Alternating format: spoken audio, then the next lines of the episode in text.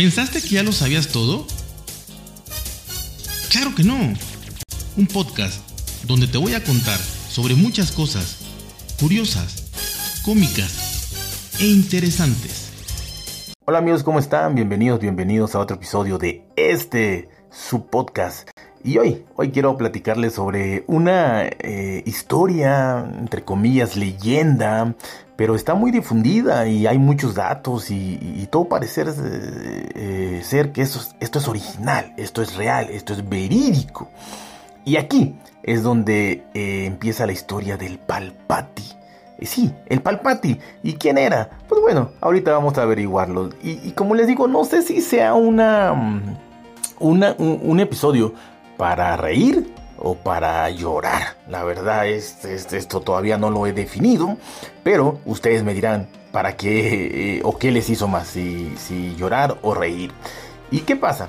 Que bueno, esta es, una, es una historia de la iglesia católica, ¿no? Que ya sabe que tiene muchísimos matices en los cuales eh, podemos ver cosas buenas, regulares y muy malas, ¿no? Así que, bueno, empieza esto con la historia de Pedro. Sabemos que Pedro pues fue nombrado el primer eh, papa, por así decirlo, aunque no fue la palabra, pero bueno, Dios lo nombró el primer encargado de su iglesia, de construir su iglesia. Así que desde Pedro se ha creado la figura de los papas.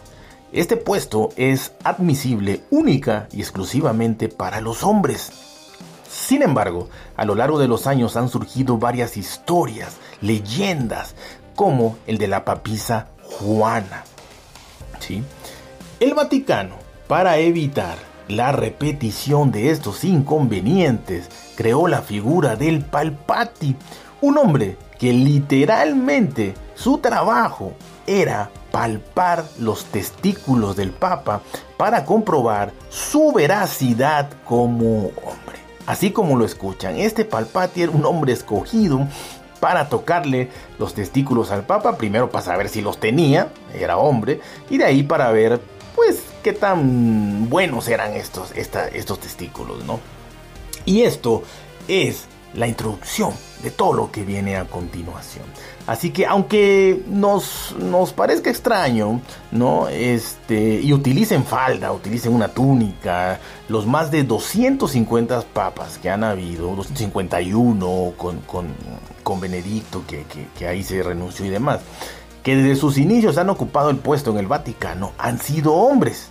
Oficialmente, si verificamos la historia desde Pedro hasta nuestros días, no encontraremos ni una sola mujer con este título. Eso es lo oficial, pero sabemos que lo oficial es manipulable, que eh, esto es política, esto es política, así que todo puede ser, todo puede ser modificable.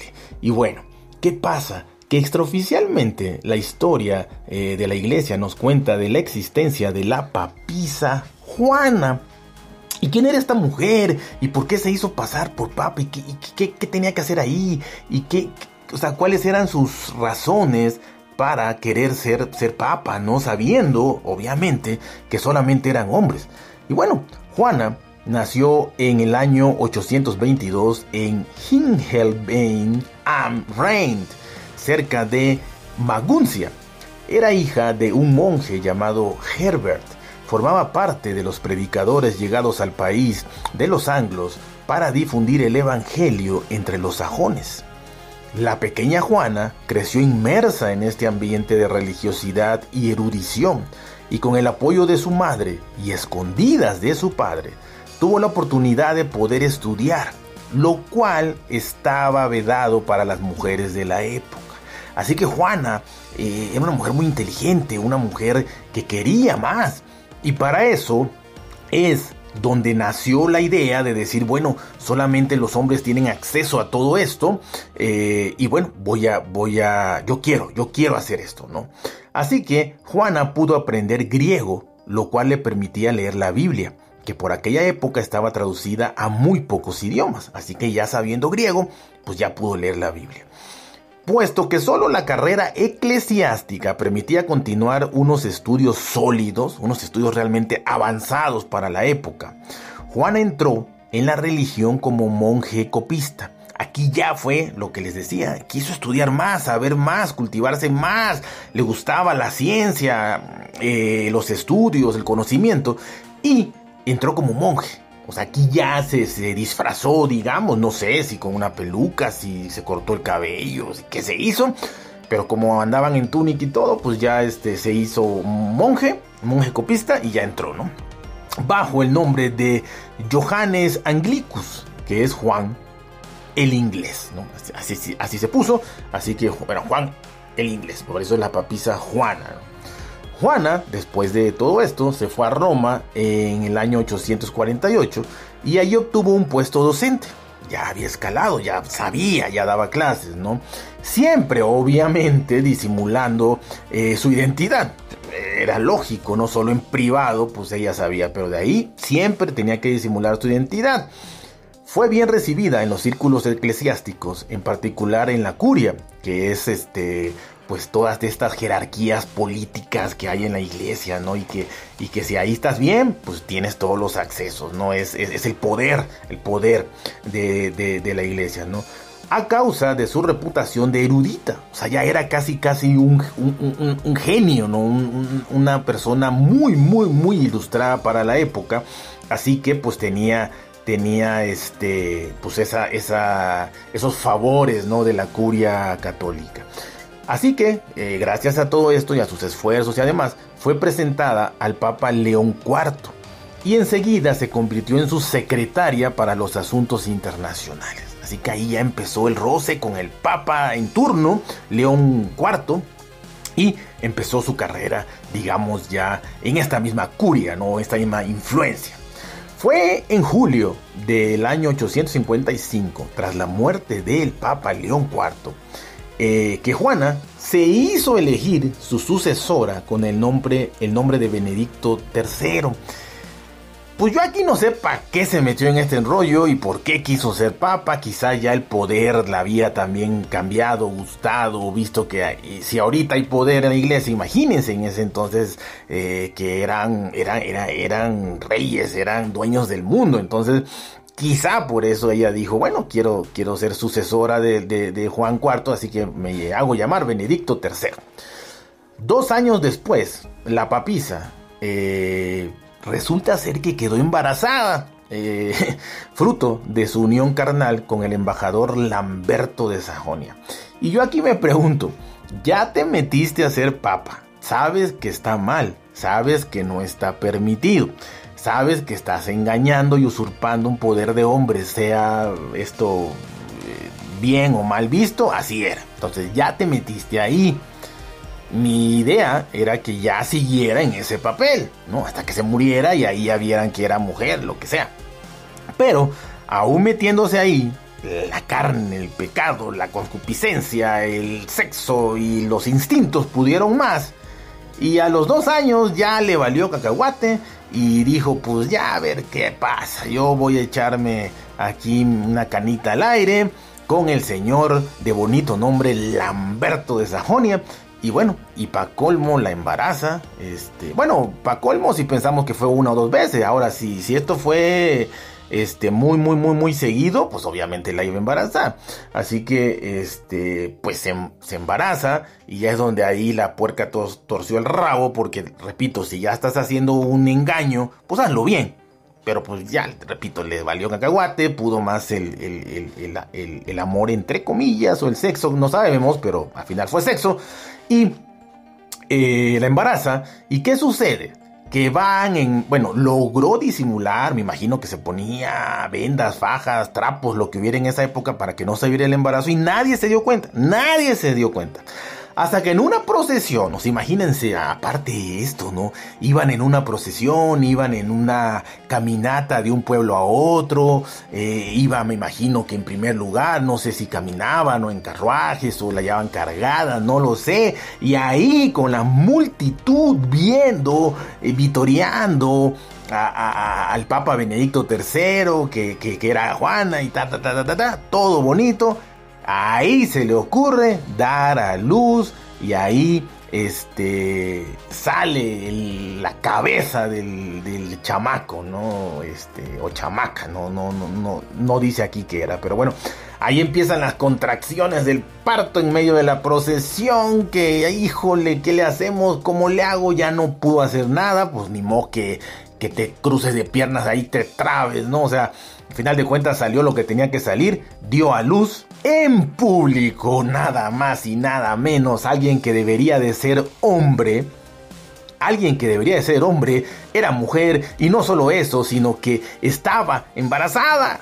O sea, aparte de todo, y da luz eh, como un acto circense a, plena luz del día durante, eh, en una procesión, con toda la gente viendo, con toda la gente vitoreando, y ya me imagino la cara de estupefactos o de, no sé cómo voy a llamarle, de cara de pendejos, se te queda, si crees que estás viendo al Papa, que está pariendo ahí, o sea, es algo impresionante, pero bueno, eso sucedió y bueno, eh, hay, hay dos versiones, dos versiones. Una que dice que Juana fue lapidada por el gentío enfurecido, cosa que yo creo muy, muy, muy, muy, muy posible y que yo apostaría que esto fue lo que pasó. Y no solo por el gentío, sino por la misma curia y la misma gente que la acompañaba, parte de la iglesia. Yo creo que la apedrearon, o sea, en ese tiempo.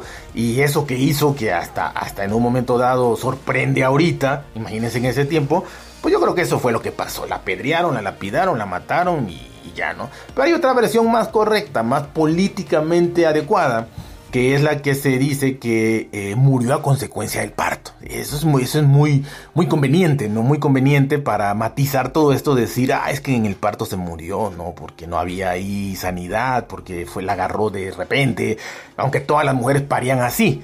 No, con, una ayudante de una partera, partero, lo que sea, curandero ahí. Así que, este, pues esa, esa, es la visión, digamos, eh, o, la respuesta políticamente correcta. Pero la verdad es que yo creo que fue totalmente masacrada ahí, ¿no? Pero bueno, para, eh, después de todo esto, ya me imagino, porque hay un hueco aquí en la historia, ya me imagino las consecuencias de la Iglesia Católica, las reuniones entre los, los obispos, los cardenales, y qué, cosa tan espantosa ha de haber sido para ellos, porque todos fueron engañados, a todos les vieron la cara, ¿no? Y bueno, para evitar tales sacrilegios, porque esto era, esto era más que un pecado, ¿no? Tales sacrilegios, el Vaticano instauró pensó y dijeron en estas reuniones que estamos imaginando, ¿qué vamos a hacer? ¿Qué podemos hacer para que esto no se repita? ¡Oh, no! Y lo que hicieron fue que instauraron la figura de un fulano, que le llamaron el Palpati. ¿Quién era este?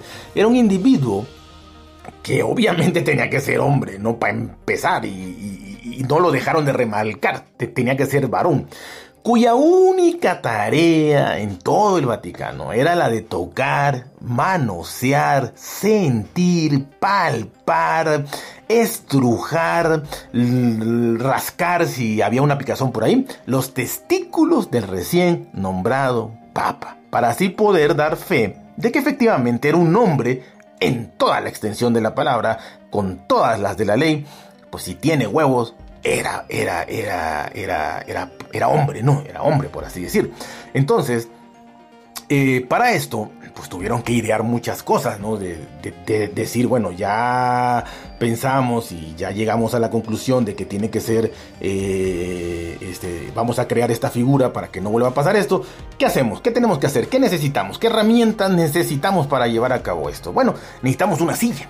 Así que crearon una silla, obviamente tipo trono, muy bonita, de madera, pues obviamente algo elegante, algo bonito, algo digno del, del, Papa, del, del, sucesor de Dios en la tierra. Así que hicieron una silla muy bonita de madera, repito, tipo trono, donde eh, tenía un agujero, obviamente en la parte donde te sentabas, eh, justamente a la medida de donde van los testículos, ahí había un hueco eh, más o menos grandecillo, donde entraba una o dos manos, las dos manos, ¿no? Para que fuera más, más cómodo, para el palpati. Y esta silla se llamó sedia estercoraria. Sedia estercoraria estercoraria. Así que esta era una silla muy bonita que estaba ahí, en donde el Papa pues se, estaba vestido con su túnica y nada más se la alzaba, digamos, tantito, este, se sentaba, así como la mujer que la, parte de atrás vuela y ya queda sentado a, pelo, a raíz ahí en la, en la, en la silla y metía los testículos en el agujero, ¿no? Ahí colgaban, este, y bueno, eso hicieron primero, ¿no? La silla. Una vez que estaba la silla, eh, el Palpati eh, tenía que corroborar que, los, que primero hubieran testículos.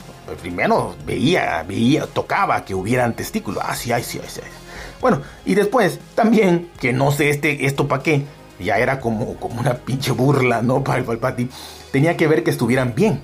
Tamaño adecuado, peso adecuado, eh, no sé, los sopesaba, los estrujaba y decía, mm, son parecidos, a pesar de que el izquierdo generalmente es más grande, pues son tan bien, tan tan, tan, tan, tan, tan, consistentes, tan agradables. Entonces, esto, esto ya decía que era hombre y, y ya todo era gozo y felicidad, ¿no? ¿Quién realizaba esto? ¿Quién era el Palpati? Pues el Palpati lo hacía un joven diácono.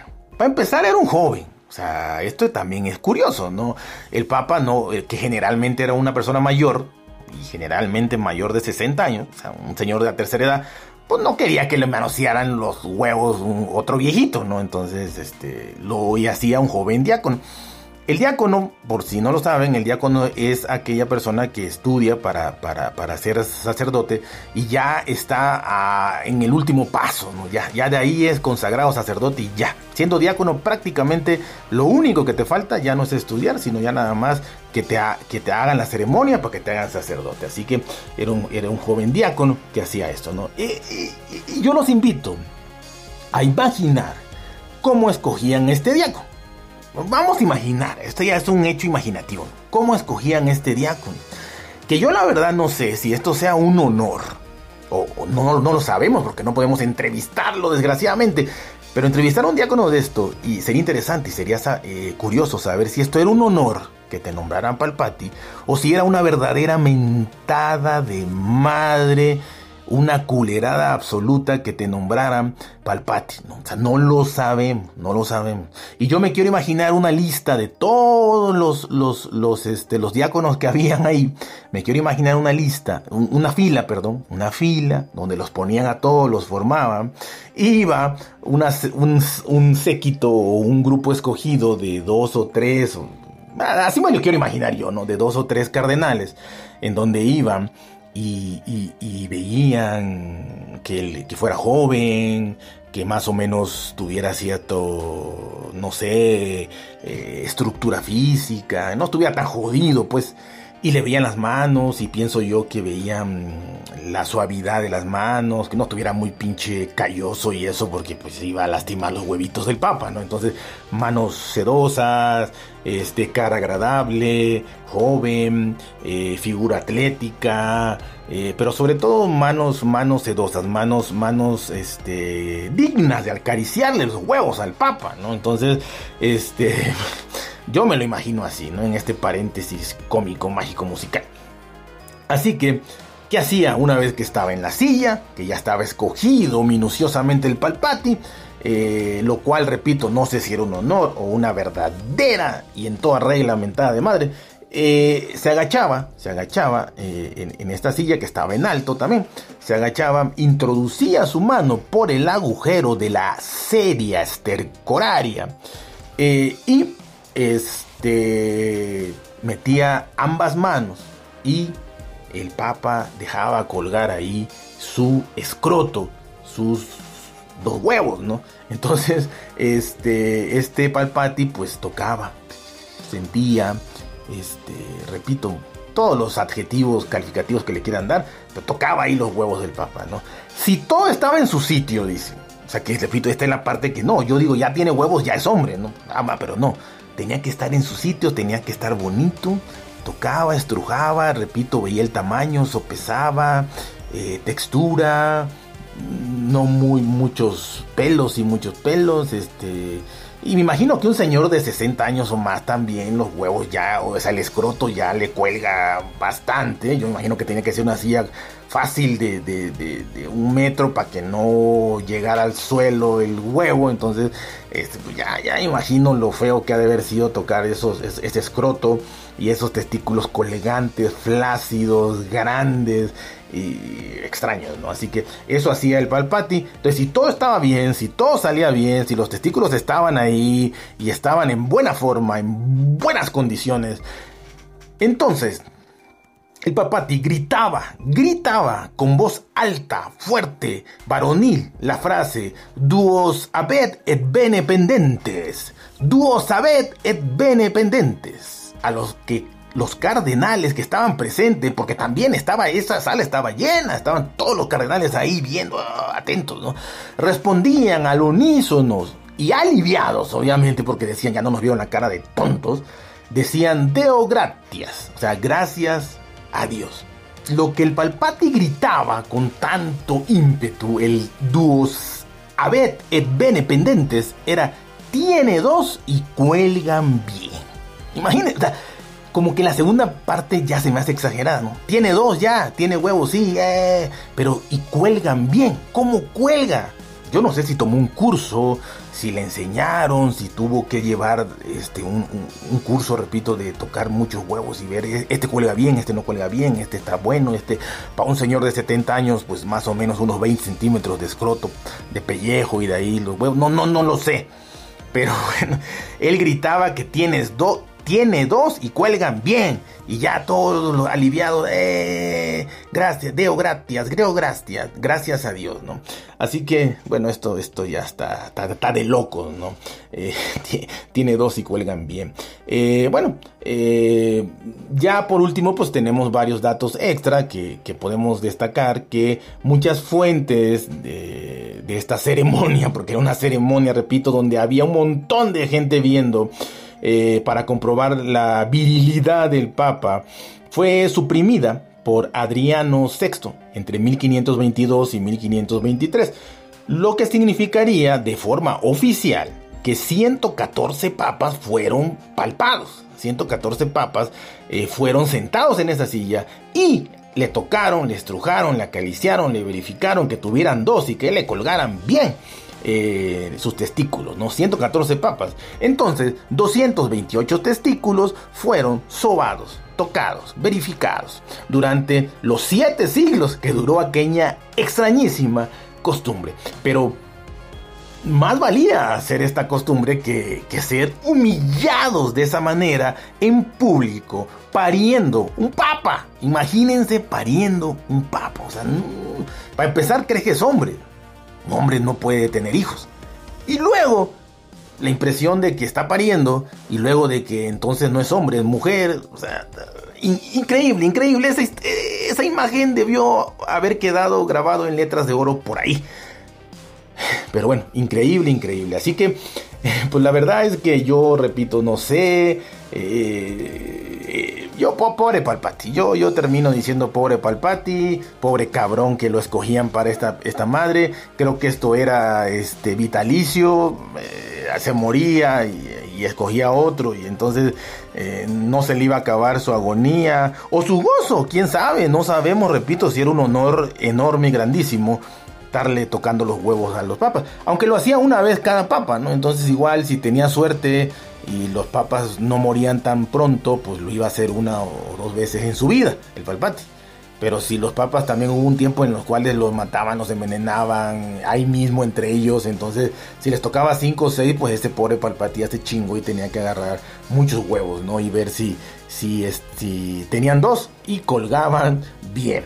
Así que esta, esta, esta es la historia del Palpati, una historia muy muy impresionante y que de verdad debemos de pensar que qué suerte tenemos de no tener ese trabajo y qué suerte tenemos de hacer lo que sea, pero no andarle tocando, sobando y comprobando la virilidad de las testes y los huevos de, un señor eh, mayor que debe ser de lo más desagradable del mundo. Así que ya saben, cuídense, pórtense bien, traten de ser felices y nos vemos hasta la próxima.